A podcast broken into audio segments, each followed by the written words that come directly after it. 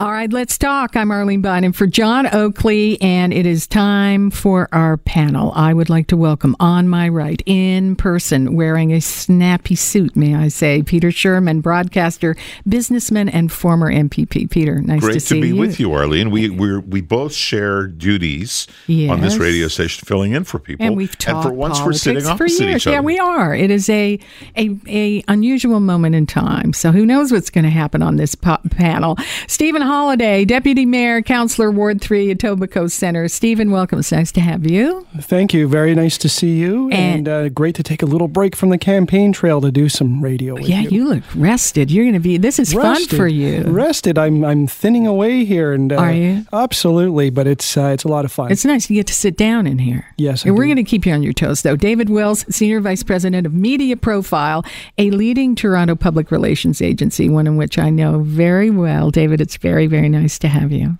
It's great to be here, and thank you for those nice words. All right, now I, I'm going to start on my right. Why don't we start with the Healing Lodge because I think it really resonates with the Canadians, with Ontario people, with Torontonians, all of us.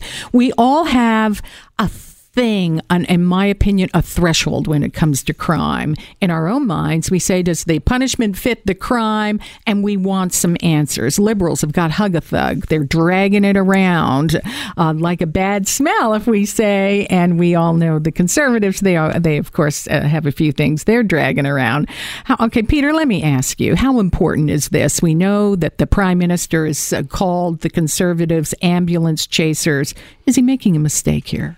Well, I think the prime minister minister's making mistakes on a lot of levels, and we could start that. But I know you don't want me to go there, so I'll stick with the Healing Lodge. Uh, I think I think the thing on its own Mm-hmm. um, stands this way: we have a legal system. I wouldn't call it a justice system. I'd call it a legal system. We all live under it.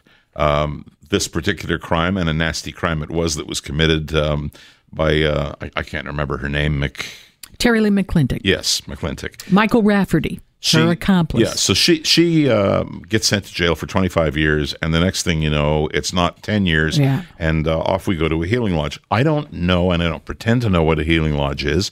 I have no problem with uh, Native people and their customs, and I recognize that they have some. But in this pr- particular, and they're different than ours. But in this particular case, a court of the same type that you or I would face had we committed a crime, um, especially a crime of that nature, would be sent to jail where there are bars and where there are rules uh, that, are a particular set that apply to everybody. And I think by uh, taking her out of that milieu and putting her into a healing lodge, whatever it may be, takes her out of the same system that we're in. And I think that's wrong.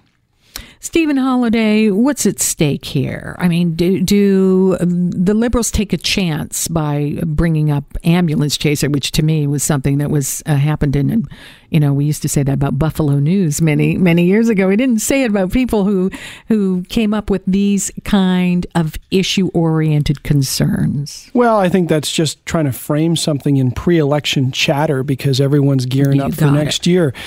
I think what it's what's at stake is far crisper and clearer to mm-hmm. Canadians. It's about our confidence in our government. Making sure that we have faith in the justice system, in the police, in the courts, and the carry through on the incarceration of an individual when they are convicted of a crime. And if citizens don't feel that that process is working or is, is getting the results that it needs, then you know what what is keeping people from making more crimes? What is keeping people from feeling satisfied that the government has things under control? I think governments at all levels, city level, provincial level, and federal level, need to always keep that in mind in a lens as a decision making tool when you when you make choices like this what is the public sentiment and how do they feel about the integrity of the process that we've got laid out? And i mean putting politics aside it's about integrity. I think the government um, should step up to this. I think that's what canadians are expecting right across the country is that they're going to feel confident that this person has been put away after such a heinous crime David Wills, you know, as we just heard, emotion is connected to this, and uh, to me, it's it's something we shouldn't be ashamed of. Can the Liberals wag their finger and take that emotion out of the hearts of Canadians when they have questions to ask here? Well, I think absolutely not. And I think the ambulance chaser comment was a um, an, an unforced error at best, and uh, you know really insensitive at uh, you know at, at, the very least. Uh, you know, I think that Tori Stafford's father was on Parliament Hill yesterday when mm-hmm. when the Prime Minister mm-hmm. made that comment. He should have known that that was not appropriate and it was over the top and way offside. I do think that this is an example of you know we don't think about the you know, I do think we have a justice system, so I'll disagree. I have to find something to disagree with Peter on just to make it fun. I thought we were going to have a, the, a, day where we were describing it in, in the book did. of life. Fisticuffs. You, did, you, you did not, but the uh, but I, I, do think that you know it is. Th- this is something that raises a lot of questions, but it's opening up some gaps because there's all these things where the families under legislation, under law, are have a right to know where the person who is convicted of these crimes is being kept that was a dragged out. You know, they weren't informed. All of those things. They didn't know. These, I, these I are things that they're supposed to know, and yeah. they they didn't because the system isn't working there. But I do think that you know what we're seeing now is the you know these heads being butted on these things, and really what they need to be doing is focusing on a solution to the problem instead of fighting with each other like this because nobody's really looking at fixing the problem, which has to happen there. But you know, I do think that it was something that the that the government is going to regret because people are not forgiving that. Uh, it was a heinous crime that we all do remember, and I think we in we want to think that they're locked up in a behind bars like at Alcatraz, which is not the way and prisons that's what, are. that's what we were told. We were told there was. Well, if you looked yeah. at the media story about where she lived before this, you know these are bungalows mm-hmm. within a, a compound behind a fence. So it's not behind bars in a cold cell that where you're looking out uh, And neither ocean. was Car- Karla Homolka. Yeah. And look at how the rage that still happens yeah. from that. Uh, Peter Shurman, you know, as as David has just said, this is something that Canadians are not going to let go of. And look at that. We have the nursing home killings, and we have Ms. Wettlaufer, who has been moved to a psychiatric institute. Montreal, Every yeah. time this happens, I mean, as a, as a country, asked ourselves if somebody beheads someone on a bus should they be off because it was a psychiatric situation we're we're a kind lot a compassionate lot but in my opinion we have a right to ask these questions lisa well there are a couple yeah. of things going on yeah. here uh, one of the things that, that's going on is the time to do psychiatric assessments and decide whether somebody goes to trial or goes to hospital is before the trial. Elizabeth Wettlaufer was uh, deemed fit to stand trial. She was tried, she was convicted, and she was imprisoned. And now she's in I'm not going to use the old saw and, and say, uh, you know, a Club Med, uh, but she's in a, an institution in Montreal. But there's some Canadians who may think it's a little lighter than what she well, deserves. Well, it is lighter. It, it, doesn't have bars, and you can watch TV and, and use the internet and um, you can take classes and, and, and crochet can, and all the rest of that nonsense.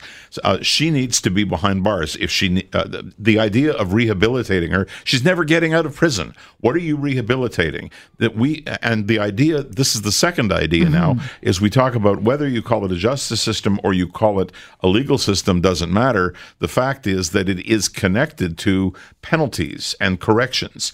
And when the government tries to stand behind the shield of saying that uh, they don't get involved in that sector, they're wrong. There is a minister who takes responsibility for corrections in our country and that minister may and they've done in. it before though. They've reversed as lisa Absolutely. ray joined us at the beginning of the show and she said it's happened before many years ago in the early 2000s they reversed it. It was done. Right. the prime minister is making us, us believe that it can't be done. Correct. he may regret it. We're going to take a break. When we return we got lots to talk about including perhaps pipelines. We own one. We might be giving it away. I'm arlene bynon here for john oakley. Don't go away. This is global news radio 640 toronto the Conservatives are terribly upset that I referred to them as practicing ambulance chasing politics, but if they're upset, it's probably because it stings a bit. So he should retract his statement, and he hasn't. He refused to. Instead, he ran outside and decided to go plead his case to the press, I guess, that he felt justified in using the word, but the word itself breaks the rules.